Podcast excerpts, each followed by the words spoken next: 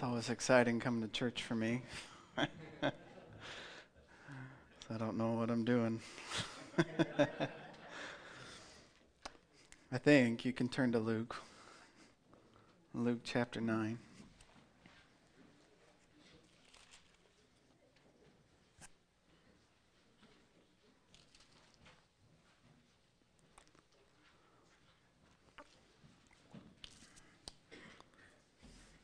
How many of you know faith is a fight? Amen. you know, and even though we've been made more than overcomers, it's a fight to enforce the victory.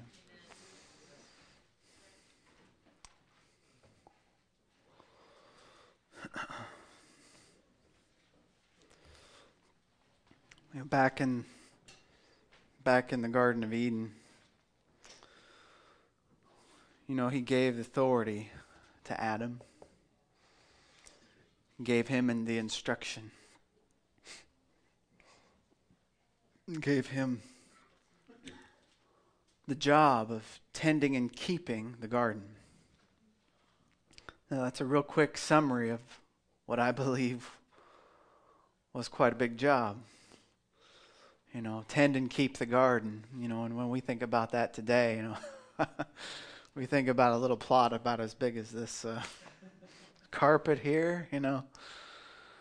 But but the garden he was keeping was bigger, bigger than just plants, bigger than just animals. And part of tending that keeping, tending and keeping that garden was, uh, you know, we don't know how long the fellowship between God and Adam took place. Who knows? Who knows how long it was until Eve came along? Who knows how long it was between having Eve there and the tempter came along? We don't know those time periods. Okay? But I know this that it was his job to tend and keep that garden. And I I don't believe that God sent him in there unprepared. I don't believe God sent him in there not knowing who the enemy was. I don't believe that God just allowed the enemy to come in and wreck everything on a child. You know what I mean? Adam wasn't innocent, he was accountable, he was given a job.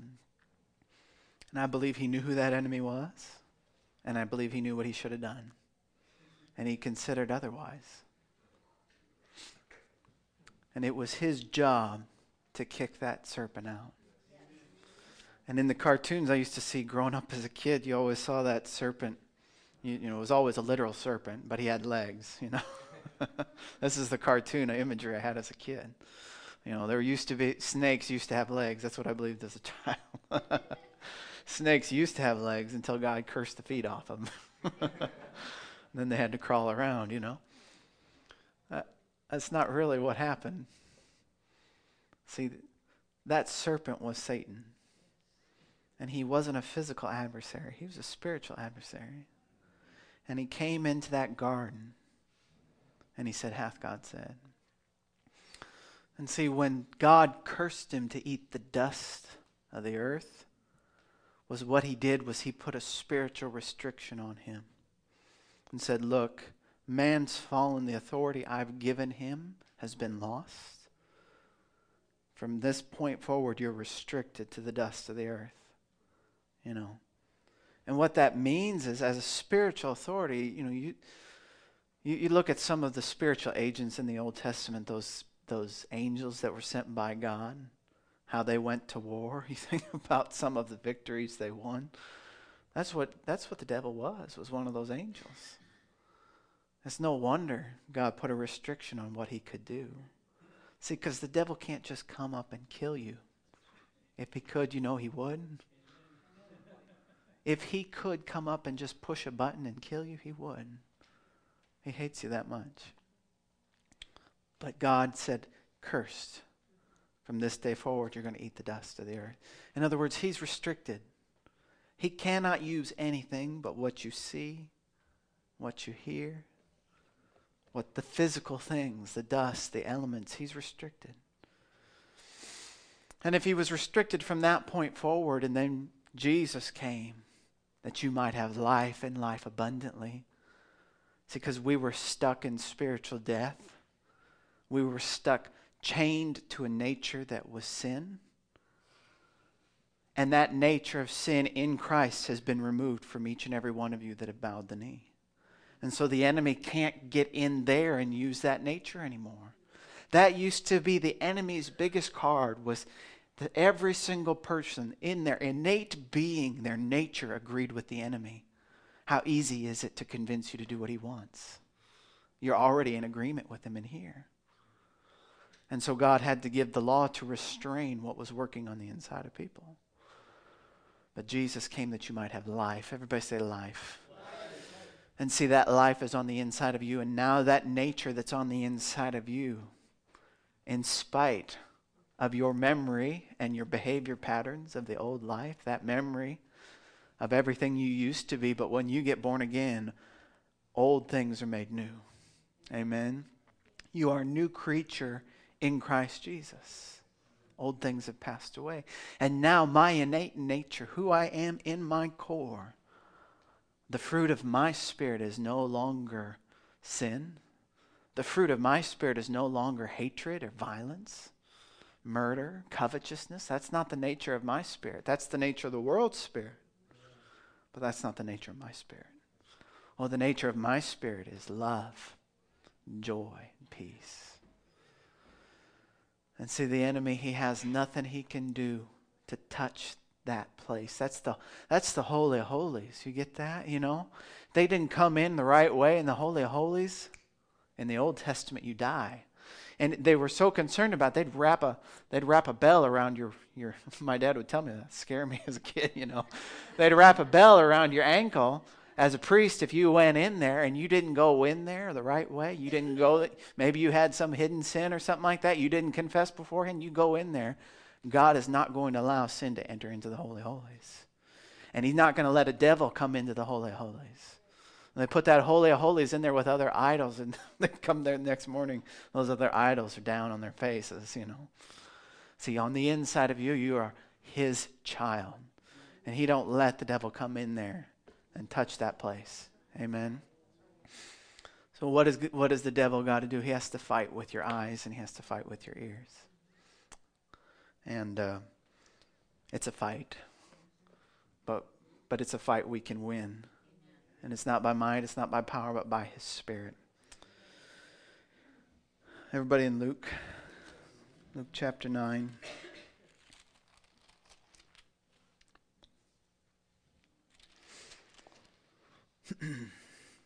this is such a perfect micro picture of the gospel. This is, you know, the mission hasn't changed. Jesus is still wanting his body to preach the kingdom, still wanting you know, the church is not a defensive position that we're bunkered down waiting for the devil, you know, his next attack until he comes and rescues us out of here. He's wanting us to beat down the door of every city. So the kingdom of God is here. And we're here to take over in love. We're here to take over.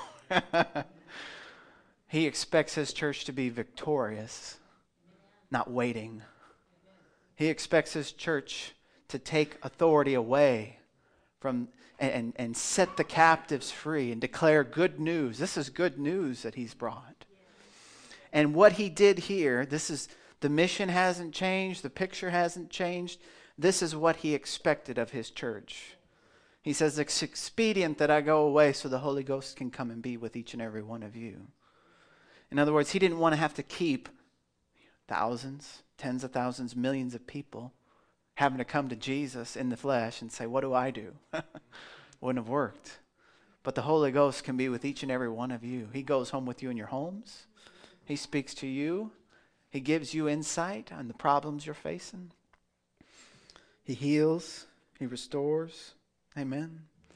And I'm a big believer in getting prayed for. I'm a big believer in in corporate prayer and, and, and submitting to somebody else's authority and their relationship with God. I'm a big believer in that. But I'm also a big believer in that if there is no one else on earth and you're stuck on an island, you can believe God for yourself. Because you're his kid. Amen. look at this picture here. Luke 9. And then he called the 12 disciples together and gave them power. Everybody say power. power. And authority. Everybody say authority. authority. Those are those are two different things, you know. Okay? Power and authority. I could have power with a gun in my hand, but doesn't mean I have the authority to use it. Okay? Power and authority. You can have authority, but not realize you got any power. And that's most of the church right there. Okay? Power and authority over all devils. Say all. all. Except for that big one, though. Except for Satan himself. No. I'm pretty sure if the Holy Ghost is involved, it's all. Amen. Authority over all devils and to cure diseases. Everybody say cure. Now, I'm telling you, if this is, he has not even gone to the cross yet. This is all, you, anybody ever have a, a, a charge card? Now, don't abuse it, okay? but if you, I have a credit card and I try and pay it off every month. And I do that because I get free flights, you know. And Natalie likes to travel, so we got to keep keep Natalie happy, you know. happy wife, happy life. No, that's not a good way to live, is it? No, it's not. Happy God, happy life. That's the way to. God, wife, and me, and the kids. You know, that's the order I see things. Anyway, um, I digress. Maybe, maybe I don't. Maybe some of you need to hear that. okay. Bring me back, Lord. I, I let my mind, let my mind run. Charge, yes. Okay. So this is this is like, you know, when when Jesus, um, he's doing all of this thing on authority that's coming through the cross. And when he got baptized by John, he, I believe at the moment he got baptized by John because what baptism is is a symbol of death. And when he went underneath and came back out, I believe he was making a heart commitment right there. I'm going to go all the way with this. I know why I'm here. I know what I'm called to do my heart is on this, and faith is judged by the heart. Okay? And I believe at that point, that point, he says, You're my son. Now, he was made in his son, okay, but I'm well pleased in what you've said you're going to do. And I'm going all the way with this. And from that point on, he went doing good, healing all those that were oppressed of the devil, on the authority that I'm going to complete this work on the authority that I'm going to the cross. By my stripes, they're going to be healed. By my righteousness, they're going to be made righteous. Okay? And so he's giving them authority, authority and power. And he sent them to preach the kingdom of God, verse 2, and to heal the sick. And these were his instructions. And he said unto them, Take nothing for your journey, neither staves nor scrip, neither bread, neither money, neither have two coats apiece. In other words, this trip I'm sending you on, God's going to provide for everything. He's going to show himself strong for you. Okay? And whatsoever house you enter into, there abide and thence depart. And whosoever will not receive you when you go out of that city, shake off the very dust from your feet for a testimony against them. And they departed and went through the towns, preaching the gospel. Was that it? Preaching the gospel? And healing everywhere everywhere. They took seriously the commission that this guy, he gave me the authority. I got my papers, I got my badge, and I got the Holy Ghost is coming with me. And the Holy Ghost, through the word of Jesus, was sent to watch over everything they did. And when they prayed, it was as though Jesus himself prayed for those people. This is prior to the cross. This is a micro picture of what the church is supposed to be today. Go and do this. Okay? Well, that's just the 12. Okay. You can skip ahead. Look at Luke 10.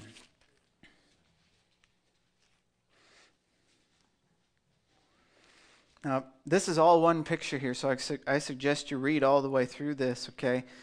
After, you know, he says, Luke 9, he commissions the 12 to go do this. And look at this Luke 10, verse 1. After these things, the Lord appointed other 70. Everybody say 70. 70, 70 also. And, and he did that knowing that many of these would fall away. Okay? 70 also, and sent them two and two before his face into every city and every place whither himself would come. Therefore said he unto them, The harvest truly is great. And these are those verses that the, the modern church loves, but keep it in the context of the picture he did here. The harvest truly is great, but the laborers are few. Pray you therefore the Lord of the harvest that he would send forth laborers into his harvest. Go your ways. Behold, I send you forth as lambs among wolves. Carry neither purse nor scrip nor shoes, and salute no man by the way. And into whatsoever house you enter, first say, Peace be unto that house. And if the Son of Peace be there, your peace shall rest upon it. If not, it shall return to you again. And in the same house remain, eating and drinking such things as they give, for the laborer is worthy of his hire. Go not from house to house, and into whatsoever city you enter, and they receive you, eat such things as are set before you. This is, this is part of the gospel. It's not just the message, it's the demonstration. If this is how Jesus expected him, you know, the gates of hell are not set to prevail against you because you don't go by yourself. Look at verse 9. And heal the sick that are therein. And he doesn't give any kind of caveats to this statement. Unless, you know, unless it's a crazy situation, you know, unless they're a sinner. He just says, heal the sick in there.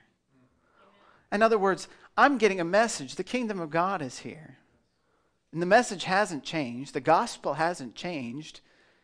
This is the reality that we're called to awake to as the church. Amen? Amen. Heal the sick that are therein, and say unto them, The kingdom of God is come nigh unto you. But into whatsoever city you enter, and they receive you not, go your way out into the streets of the same, and say, Even the very dust of your city which cleaveth on us, we do wipe off against you. Notwithstanding, but you sure of this, the kingdom of God has come nigh unto you. So the instruction here is this look, you go into these cities, you heal their sick, and you say, The kingdom of God is here. And then if they kick you out, you can wipe the dust off of your feet because you gave them witness not only of the truth, but of God's power. You got, they got no right to expect you to wipe the dust of feet off of your feet if you haven't shown them the gospel. And this is why the judgment was so severe. Look at this. Look at this, verse 12. But I say unto you that it shall be more tolerable in the day of Sodom, in the day for Sodom, than for that city. Why? There's a greater witness to these people than there was in Sodom. Okay? Woe unto you, Chorazin. Woe unto you, Bethsaida. For if the mighty works had been done in Tyre and Sidon, which have been done in you, they had a great while ago repented, sitting in sackcloth and ashes. But it shall be more tolerable for Tyre and Sidon at the day of judgment than for you. And thou, Capernaum, which art exalted to heaven, shall be thrust down to hell. He that heareth you heareth me, and he that despises you hear, despises me. And he that despises me despises him that sent me. And look at this, verse 17. No, this isn't just the 12, this is the 70 na- nameless ones, you know. The 70. And the 70 returned again with joy, saying, Lord, even the devils are subject unto us through thy name. I mean, what have we lost? What have we lost?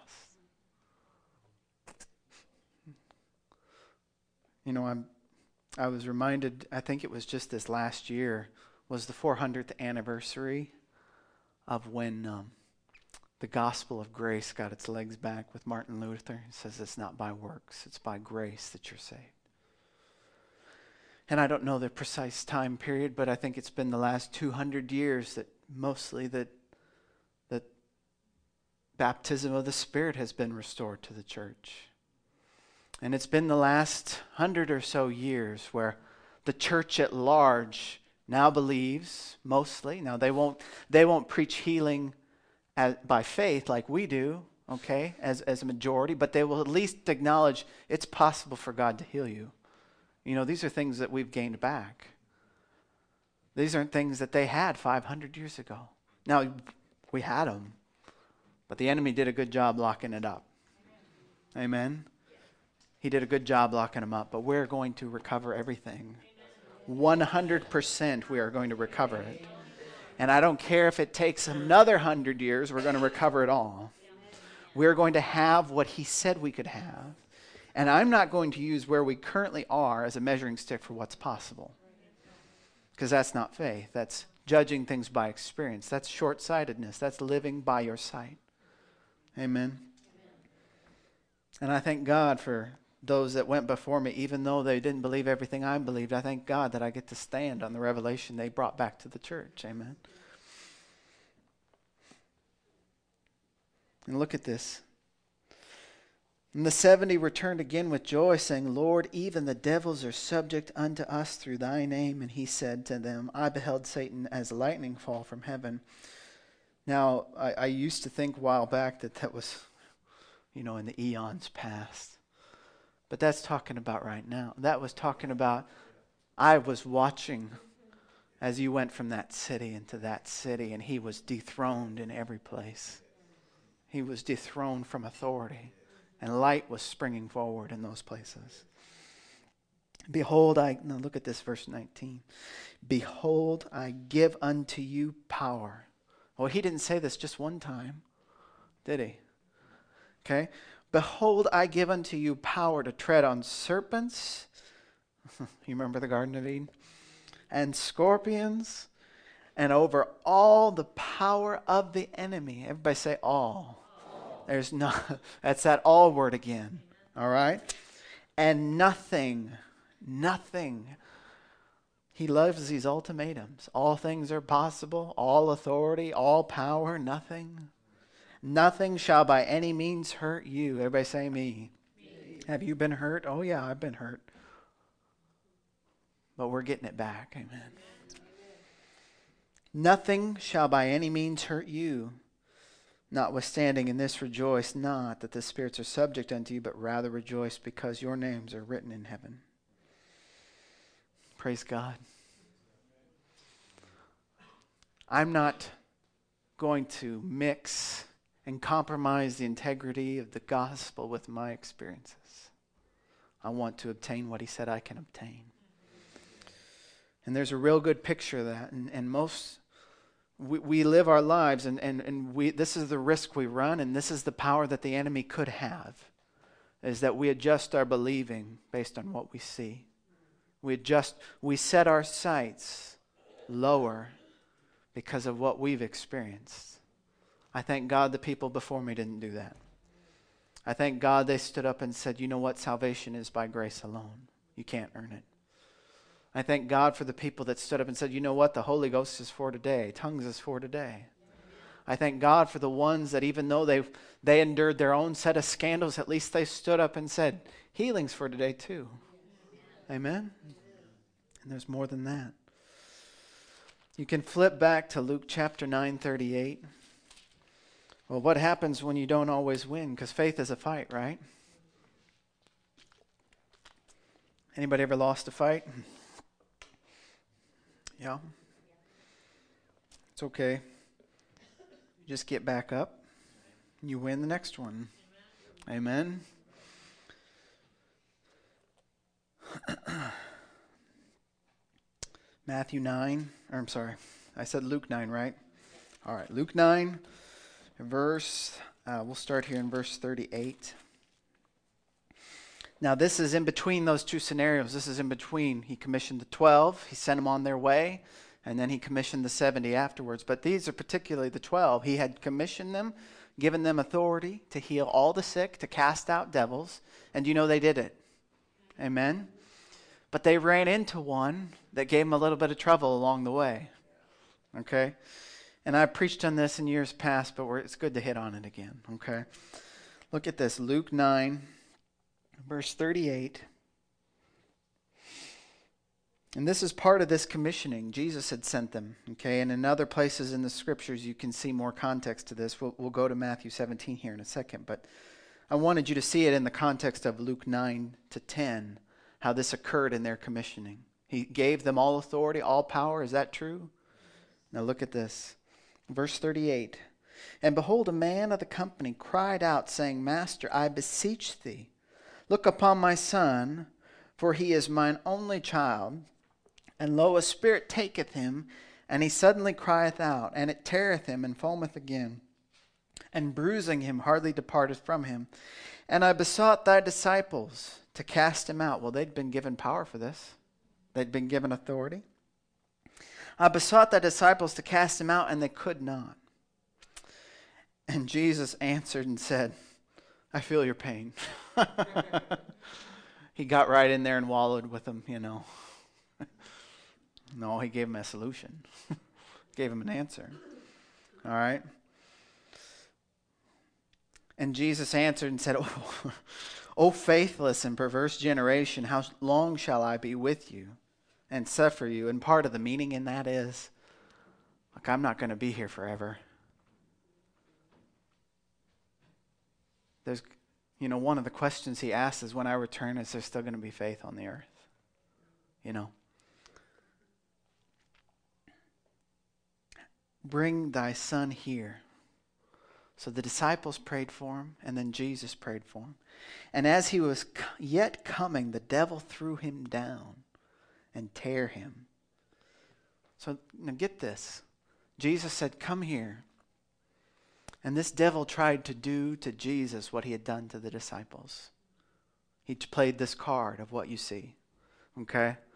Now, this devil, this particular devil, I don't think that these details aren't in here for a re- or are in here for a reason. Okay, this one would throw him to the ground. Now, this is a picture if somebody's walking to you and this devil violently picks him up and tosses him to the ground, throws him in the fire, throws him in the water. He's just writhing on the floor, foaming at the mouth. Everything that can be seen is being seen. What's the difference here? Jesus don't care about what he sees. And the disciples were not yet in a place where that circumstance was in a lesser degree than their faith. And he says, Bring him here to me. And the devil threw him down and tear him, and Jesus rebuked the unclean spirit and healed the child and delivered him again to his father. Now, what was the will of God in that scenario? You know what it was it was healing. Let's go to Matthew 17. Let's look at the remedy. Everybody say remedy. Matthew 17.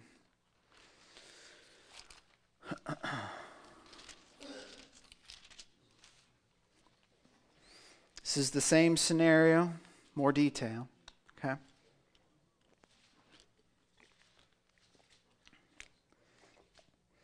Matthew 17, we'll start here in verse 17. So, the context you need to remember is Jesus had commissioned them, He'd given them all authority and power, and they'd had success. Amen? They had seen healings, they had seen devils been cast out. verse, we'll start in verse 15. The same father was saying, Lord, have mercy on my son for he is a lunatic and sore vexed, for oftentimes he falls into the fire and in the water. And I besought him to thy disciples that they would cure him. And Jesus answered and said, O faithless and perverse generation, how long shall I be with you? How long shall I suffer you? Bring him here to me. Jesus rebuked the devil, departed out of him, and the child was cured from that very hour. Then came the disciples to Jesus apart and said, Why could we not cast him out? And I always had a pastor tell me, he says, You know why they came to him apart? Because if they would have asked him right there in front of everybody, he would have told him right there in front of everybody. they already knew, they had enough insight to say, Let's go talk to him afterwards why we couldn't do Because Jesus didn't care who was listening. If you asked in public, you're going to get a public answer. and Jesus said unto them, Because of your unbelief. Now, look, look. Fight of faith is not a fight of works.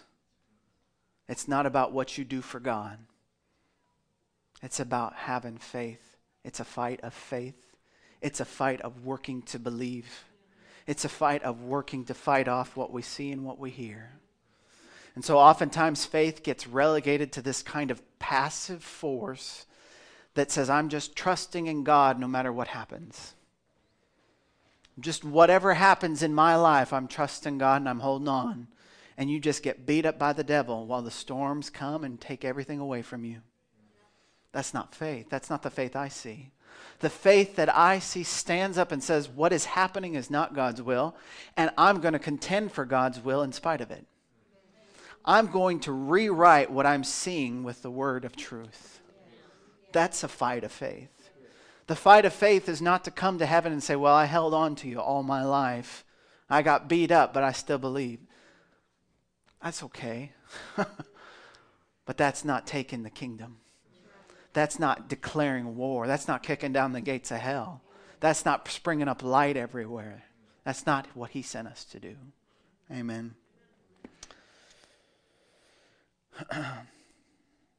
because of your unbelief, so the problem the primary problem was their unbelief. Well, what's the solution? Jesus doesn't give you the problem without giving you the solution. Amen. If he gives you the problem, he gives you the solution. He says this was the problem. It was because of unbelief. And the unbelief of what? It was the unbelief that was manifested because of everything they saw carried a greater weight. Your heart's like this big scale, right? And it gets inflows it gets influence from God, your Father, and your spirit, and it gets inflows from the world and your soul and your emotions and what you see and hear.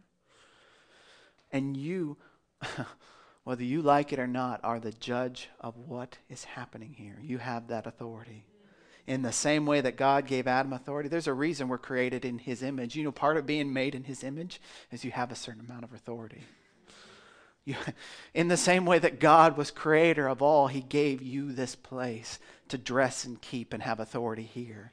That's part of His image. He's not here to take it away, He's here to restore it. And we're learning what it means to have authority in this place. That as I'm alive right now, I get to judge what gets to stay in my life. That's faith. Amen. he says, Because of your unbelief, for verily I say unto you, if you have faith as a grain of mustard seed, you shall say unto this mountain, Remove hence to yonder place, and it shall remove. Everybody say, Remove. And nothing shall be impossible. In other words, he says, Look, forget the devil, look at that mountain. There was faith. And, and, and many times it's made, the mustard seed is made the point. He just got through telling them you had. In one place, he didn't say unbelief. He says unbelief here. He says because of your little faith. And everybody likes to say, if you just had a little bit of faith. Well, just said if little faith was the problem. Why is it a mustard seed? Why didn't he just say a grain of sand? If you had faith like a grain of sand. He didn't say that. He said faith like a mustard seed. You look into what a mustard seed can do in a growing season. That's what he was talking about. He wasn't saying just have a little faith. That was the problem. he was saying if you had faith like a mustard seed, and you mustard seeds just explode. They just take on whatever environment they're in. Doesn't matter where they get sown, it's going to blow up. It's going to, I think, uh, if I remember my research, they grow like something like six feet in a growing season. Crazy growth. That's what I want to be crazy growth of faith. Amen. I want little faith. I don't want seed faith. I want, I want, I want exploding faith, all right? That's what he's saying here. If you had faith like, not faith tiny, okay? You've had faith as. And then look at this, verse 21. Howbeit this kind goeth not out but by prayer and fasting. Keep that in the context. What was the primary reason they couldn't cast it out? It was unbelief. The remedy for unbelief. I don't think the devil keeps note on your fasting. He keeps note on your faith. And if you are spending time in prayer and spending time in the Word and spending time in fasting, there's going to come a place where you believe His Word more than you believe what you're seeing. And that's where faith exercises authority to remove that mountain from your life. And every defeat you suffer know that it's just temporary because we're going towards a better country. Amen. And uh, I, I need to just share it. I just, just because I, I haven't publicly said it, but um, this is this we haven't had church these last two weeks, last two Sundays, and I was kind of glad about the first Sunday we missed because the Saturday before we had a miscarriage. Um, and uh, we saw the signs Friday, two weeks, three weeks ago now. And we started getting in there and praying and confessing and did everything we knew to do. And uh, we didn't win that one. But that doesn't mean we're not going to win. And just because emotions, you know, when you go through you go through those feelings, you know, I'm sure many of you know what I'm talking about. Feelings of fear and wonder and questions. But he gives you the answers for those things too.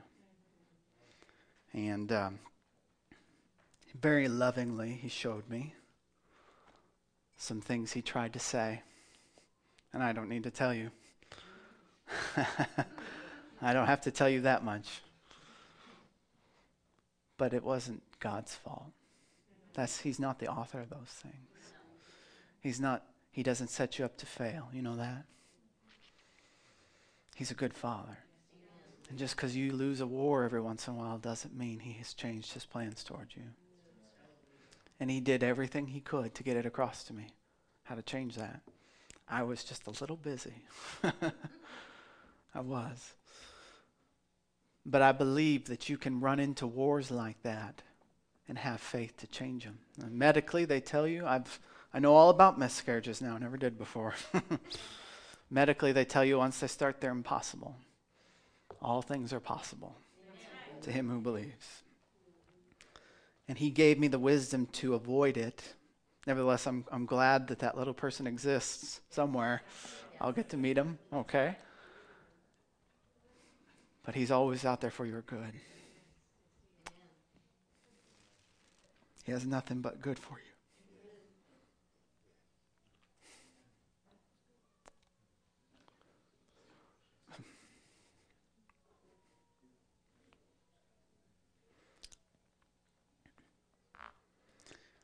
You know, life has a way. this is where the enemy works, okay? This will be the last thing I say. You know, I was into photography for a couple years. And, uh, and one of the rules of photography is you got to set your subject, what you're going to focus on. Because if you set your, you know, if you try and focus on multiple images, your picture is going to look bad. You're not going to know. It's going to be confusing. It's not a good picture. But if you get your focus just right on what you're wanting, it's a good picture, you know. And he was showing me, he says, look, you think you've been focused up to this point where we're going. You're going to be so focused. My heart is so set on seeing everything I just talked about. I don't care about anything else. I don't care. I don't care about anything else. We're going to have this.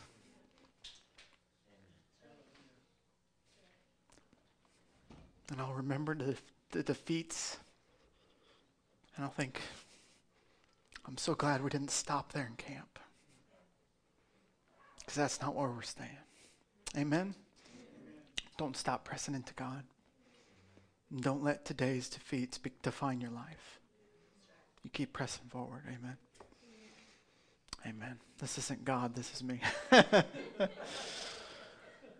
That's okay.